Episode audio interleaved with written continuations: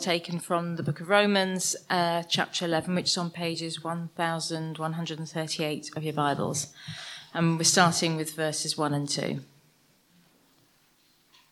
I ask then, did God reject his people? By no means. I am an Israelite myself, a descendant of Abraham from the tribe of Benjamin. God did not reject his people, whom he foreknew. Now, continuing at verse 29. For God's gifts and his call are irrevocable. Just as you, who were at one time disobedient to God, have now received mercy as a result of their disobedience, so they too have now become disobedient in order that they too may now receive mercy as a result of God's mercy to you. For God has bound everyone over to disobedience so that he may have mercy on them all. This is the word of the Lord.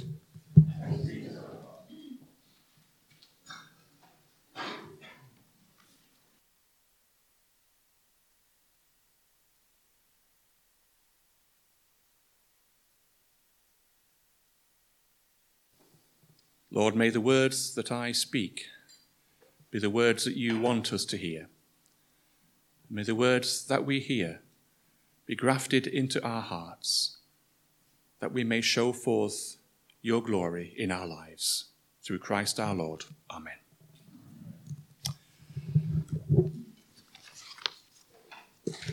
Well, it's good to be here once again, and thank you for your welcome. And uh, today we have another section of St. Paul. But what, what a strange thing that, you know, we have two verses and three verses from the end. That's, that's the whole text you just heard, taken from that uh, passage. We will delve a little bit further into the missing bits of that text, because otherwise it's quite difficult to make sense of it. What, um, now then, let's have the first slide up, shall we? Fingers crossed. Yeah, there we go. Oh, stay there for now. Thank you.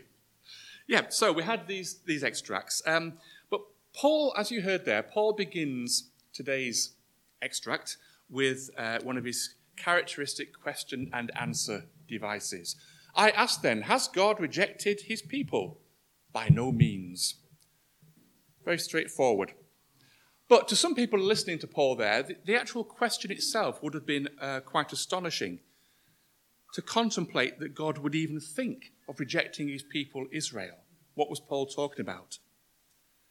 But to other people, the answer, by no means, would also have been astonishing.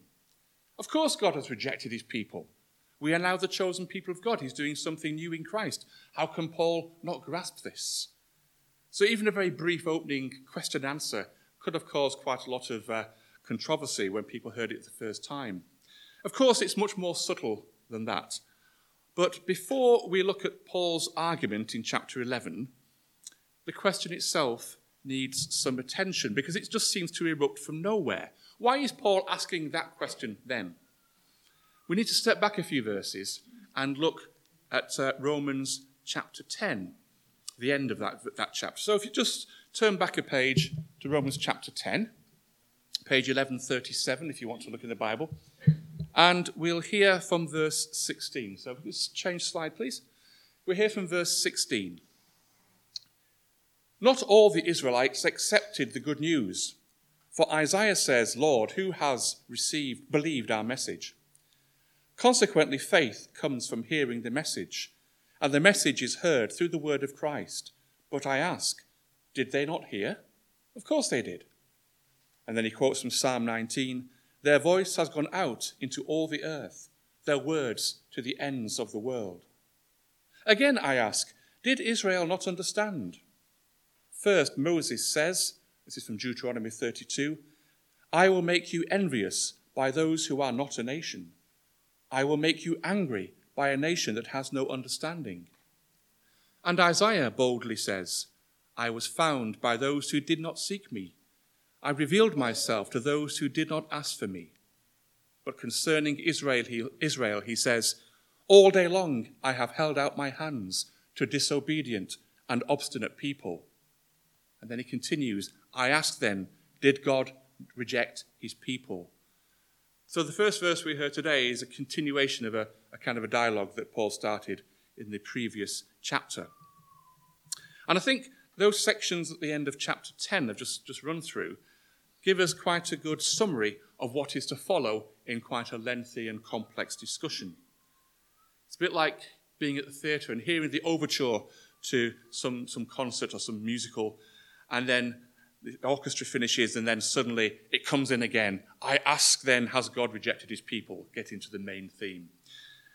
Anyway, so we just heard um, in verses 1 to 2 and 29 to the end from chapter 11, we just heard a fairly succinct argument, but which is saying that no, no, of course not. God has not rejected his people. His gifts and his calling will never be taken back.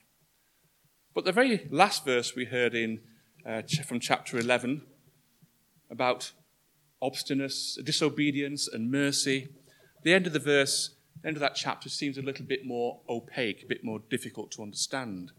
And I do think this is where we need to try and fill in the gaps between verse 2a and verse 29 of Romans 11 in order to help us understand what Paul is saying to us today. Third slide, please. And so, to help us digest Paul's argument in Romans 11, I'm going to focus on these four headings under the overall title of Paul and the importance of the remnant. So, there we have four, four things I'm going to look at. First of all, the remnant, as described in the Old Testament, especially in the prophets. How does this concept of the remnant, remnant of Israel relate to the place of the Gentiles? What is the implication for the church? And what hope is there? So we have four questions I'm going to try and run through this morning. I'll try and finish before lunch, don't worry. So, if we could just skip to the next slide, please. The remnant in the prophets. Paul refers to Elijah, quoting from 1 Kings chapter 19. This is found in Romans chapter 11, verses 2 to 6, uh, just after what we heard this morning. I'm going to read it for you. 11, verse, chapter 11, verses 2 to 6. God did not reject his people whom he foreknew. Don't you know what the scripture says in the passage about Elijah? How he appealed to God against Israel.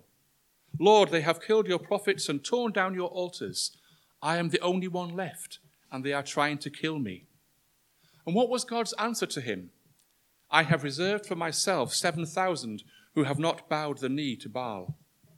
So, too, at the present time, there is a remnant chosen by grace. Paul talks about this remnant from the people of Israel. There's also a passage in Amos chapter 9 that says, Surely the eyes of the sovereign Lord are on the sinful kingdom. I will destroy it from the face of the earth. Yet I will not totally destroy the descendants of Jacob, declares the Lord.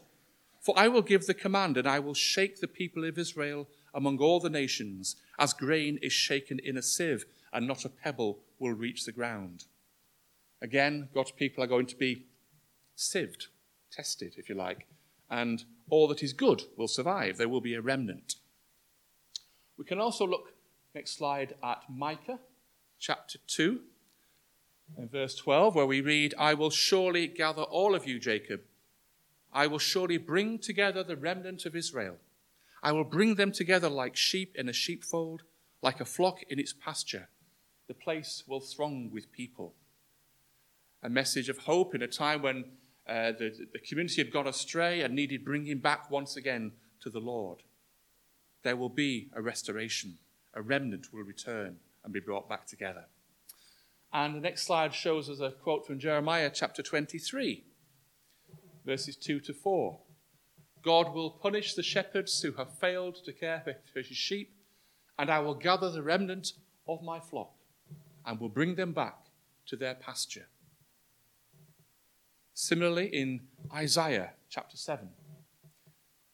In Isaiah, in chapter 7, verse 3, we come across Isaiah's son named Shear Yashub, whose name means a remnant shall return. Isaiah was big on the idea of the remnant. It was very big on this that there will be a pure remnant of the people who will carry forward God's message, who will keep faith with the Lord. In chapter 10 of Isaiah, he talks about Israel being sorely punished, but again, a remnant will return. And if you read Isaiah, there are many, many instances where, where the prophet speaks about a remnant, a remnant who will be saved, who will return, a remnant who will hold fast to God's teaching. So in the Old Testament, which Paul is referring to early in chapter 11 in Romans, there's a big understanding of, a theology of the remnant, the faithful few who will keep faith with God. So that's there, that's the background. If we turn to the next slide, we've come to the second question about how does this relate to the place of the Gentiles? The Gentiles being everybody else outside the people of Israel, the Gentiles including us today.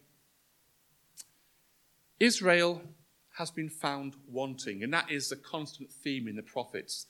Israel has, has failed has, has turned their back on, on the Lord, come back to the Lord. They're always being asked. Israel has been found wanting.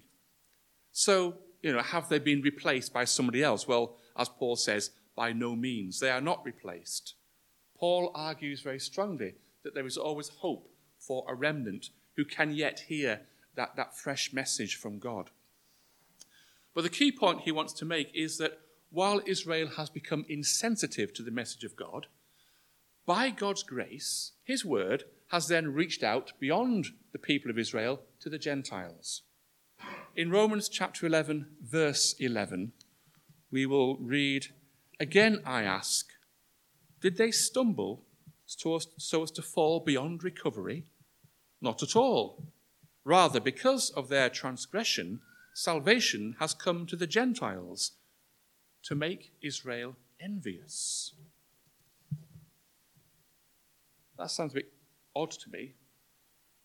Salvation has come to the Gentiles to make Israel envious. What's this about? If we look at verse 12 following, Paul says, But if their transgression means riches for the world, and their loss means riches for the Gentiles, how much greater riches will their full inclusion bring? So the people have stopped hearing the message, and that message has then been taken out further to the Gentiles.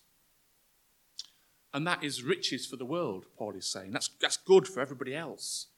But he's also saying if the people would come back to God and believe faithfully again, how much greater would those riches be with everybody brought back into one fold? He himself still identifying himself, not just with the Christian community, the new Christian church, but with his historic people, with his background in the Jewish community, with the people of Israel. Paul maintained clearly that sense of identity, that dual identity, if you like. And he continues in verses 13 to 15 of chapter 11 that he, as the apostle to the Gentiles, also hopes that through his ministry, some of his own people will be aroused to envy and be saved. I am talking to you, Gentiles. Inasmuch as I am the apostle to the Gentiles, I make much of my ministry in the hope that I may somehow arouse my own people to envy and save some of them. For if their rejection is the reconciliation of the world, what will their acceptance be but life from the dead? Again, if only his own people would hear as he has heard, he says, that new message through Jesus, how wonderful would that be? That life from death, how, how fantastic would it be? Paul is clear in his thinking that although the message goes to the Gentiles, it still includes Israel. He sees himself allied with both of those communities. He also, in Romans 11, verse 16, he reinforces his view that Israel has not been abandoned with reference to the law. Um, in Romans 11, verse 16, he says, If the part of the dough offered as first fruits is holy, which is some teaching from Numbers, offer the first, the first part of your dough, as it were, before you start baking, and the whole batch is holy. If the root is holy, so are the branches. So whatever God is doing in offering salvation to the whole world, to the Gentiles, is part of a bigger plan. Not to abandon his initial plan to work with his chosen people, but to bring all his creation back together, Israel's and Gentiles together in God's kingdom. And that appears to be the goal that Paul is advocating. That's Paul's understanding of what God was doing in sending uh, the message of Christ to the Gentiles. It's for our good, it's for the good of Israel, it's for the good of the world, he, th- he thinks. That's Paul's understanding of the situation. I hope some of that makes some sense somewhere along the line. Um, if we do turn next to the next slide, please. What is the implication for the church? Because that's where it gets more meaningful for us, perhaps. Well, Paul um, returns in chapter 11, verse 17, to the root and the branch theme. If the root is holy, the whole, the whole, whole bush is holy. And he's talking about branches being grafted onto an olive tree and branches being lopped off the tree. He says in verse 17 to 21 If some of the branches have been broken off, referring to Israel, and you through and you though a wild olive shoot have been grafted in among the others and now share in the nourishing sap of the olive root. Do not boast over those branches. If you do consider this. You do not support the root but the root supports you. You will say then branches were broken off so that i could be grafted in. Granted but they were broken off because of unbelief and you stand by faith. Do not be arrogant, but be afraid. For if God did not spare the natural branches, he will not spare you either. In fairly gentle yet very clear and direct tones, Paul warns us against arrogance or complacency about our place within God's plans. We have no right to be here within the fellowship of faith. We're here by grace by responding to God's call. And if those who were once cut off can be grafted back in, surely, he says, those who have been grafted in later, the Gentiles, can also be cut off. There is no room for arrogance or complacency. Earlier in chapter 11, if you look at the next slide, earlier in, in chapter 11, verses um, 5 and 6, Paul says, so too, at this present time, there is a remnant chosen by grace. And if by grace, then it is no longer by works. If it were, grace would no longer be grace. And here we touch on that great quality of God's grace, and we touch on one of those mysteries of the Christian faith. Why does God care? Why does God give us life? Why does He call us and enable us to take our place in fellowship with Him. Why? Whatever the reason, it has nothing to do with our own worthiness. All we are expected to do is to hear and to accept what God, by grace, out of His free will, gives, gives us. Therefore, we do well to hear that word of Paul in chapter 11, verse 20 do not be arrogant, but be afraid. Now, it's not like some kind of horror thing, be afraid, be very afraid. It's not that kind of thing. We're not to live cowering in fear of our rejection by God. We know that's a theoretical possibility. But we don't live in fear of that happening. But rather, what we should do is live in awe and wonder at God's willingness to welcome us in and his readiness to send his Son to die for us and prepare the way to eternal life through faith. So we are to live in awe and wonder. We are to live with no arrogance or complacency, but seek to live our lives faithfully according to our calling. And if we are considering the implications for us today, we might do well to look at the way the church sometimes, all too often, perpetuates a them and us mentality in too many respects. Paul wasn't into that. He recognized that Israel had sinned and fallen, etc. But he, he could see how the two, the old and the new, could be brought together. But we, we seem to struggle to avoid compartmentalizing and dividing within the church. We have Catholic and Reformed, conservative and liberal, high and low, and so on. So many binary opposites that we, we sort of see in the life of the church. And that does not, I believe, serve to further Christ's work of reconciliation, which, after all, is, is what Paul is talking about about bringing old and new together. It doesn't serve that reconciliation work. On the world stage, we have seen far too many incidents where violence and terror have been perpetrated in the name of some warped faith or ideology. And it almost feels sometimes that there is just so many incidents that there are too many to remember, let alone mention, which is an awful thing to, to feel. And one natural reaction is to erect barriers of some form or other, whether physical or, or, or you know, metaphorical barriers. We, we place barriers between us and other people. And we condemn the people on the other side of that barrier, even though they may have nothing to do with whatever terrible things are happening. In the short term, maybe we feel safer. We've protected ourselves. Keep them out there. But in the long term, nothing is done to tackle root causes. And those root causes have a habit of coming back. You've got to think about the ongoing tensions regarding race in America. These things don't go away, they come back. And we can no longer live with the view that only a small section of the population is of any importance. There are some who think that way, and they're willing to use violence because of it. But that's not the way we should be. We are not to descend to that level because we know that God's kingdom has a table that is open insofar as God welcomes whomsoever he chooses, not the ones that we deem suitable and correct. But at a more parochial level, don't we continue to divide God's church into factions, as I said a moment ago? Even amongst the faithful, we make decisions and judgments about who is right and wrong, who is orthodox, who's a heretic.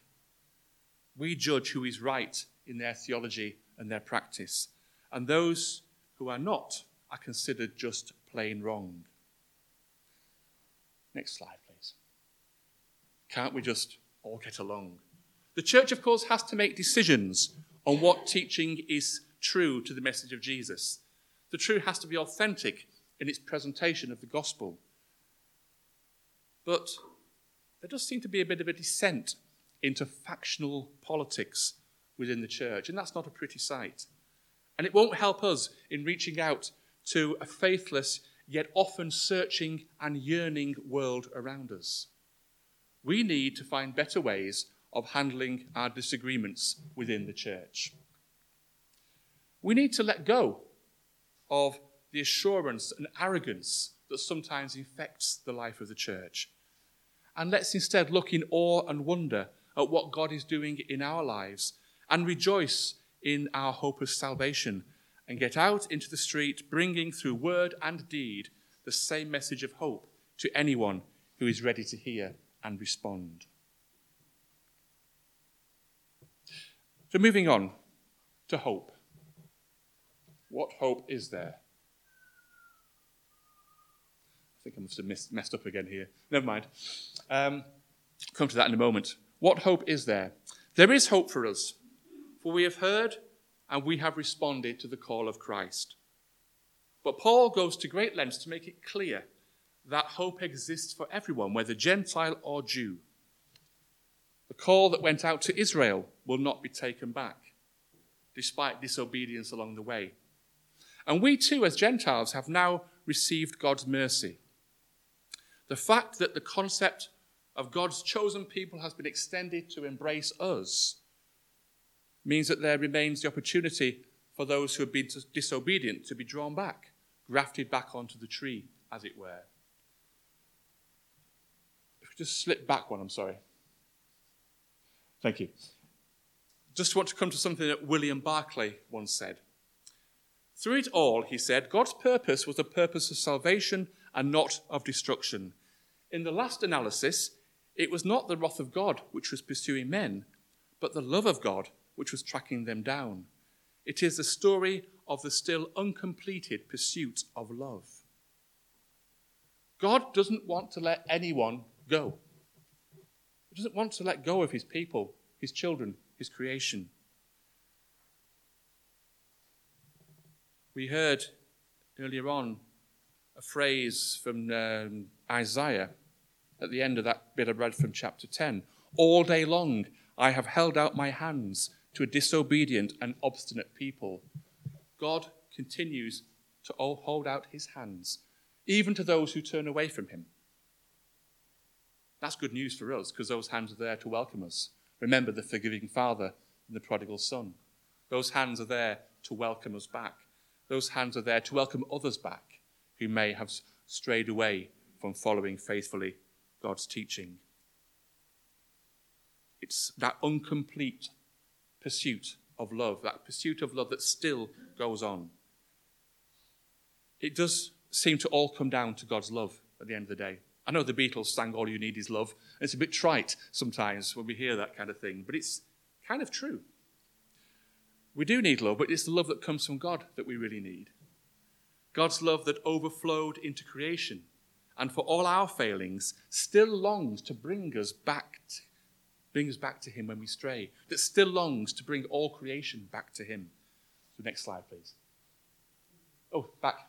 Sorry. That's it. Sorry, I, I, messed up the slides earlier on, so my, it's my mistake.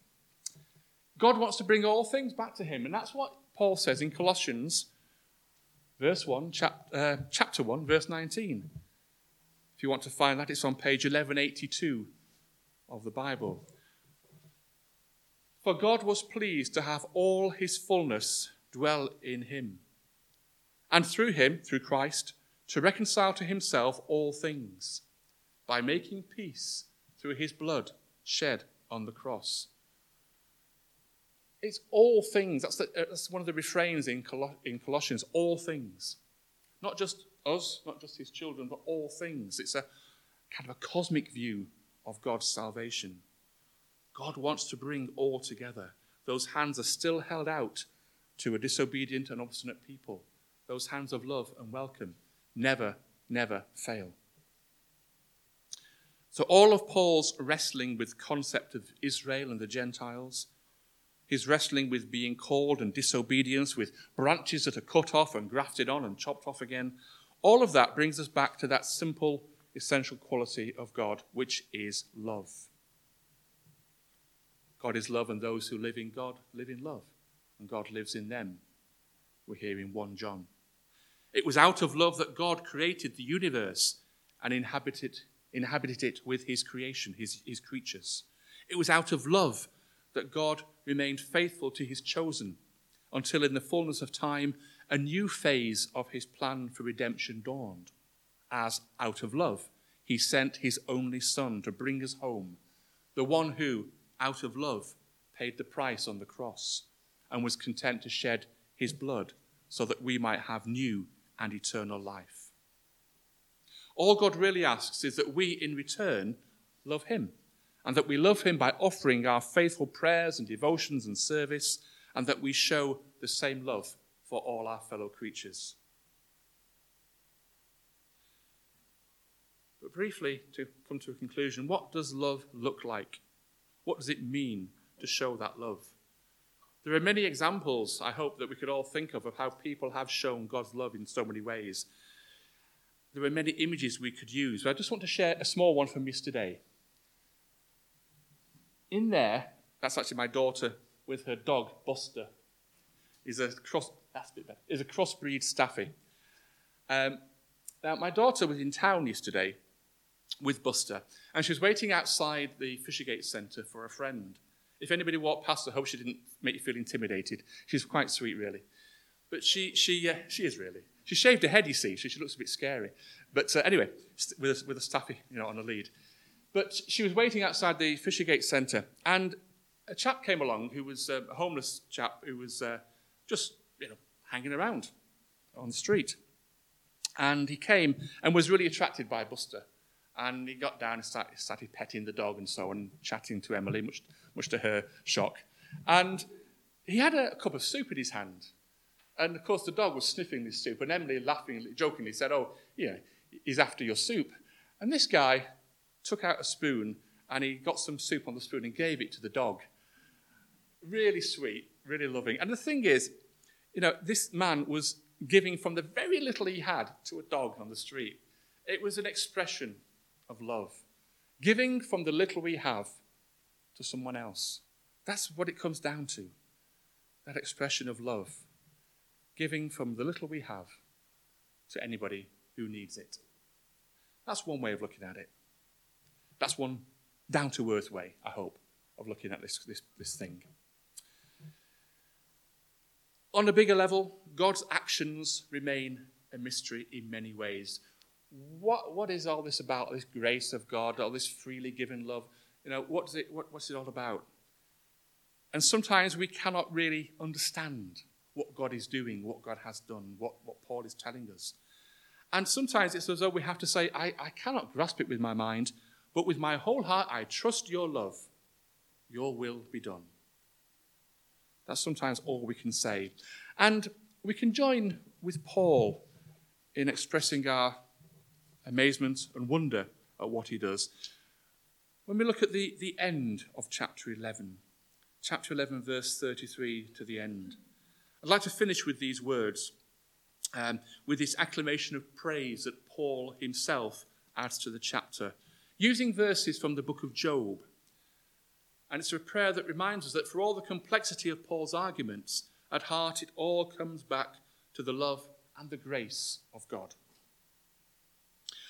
Oh, the depths of the riches of the wisdom and knowledge of God. How unsearchable his judgments and his paths beyond tracing out. Who has known the mind of the Lord? Or who has been his counselor?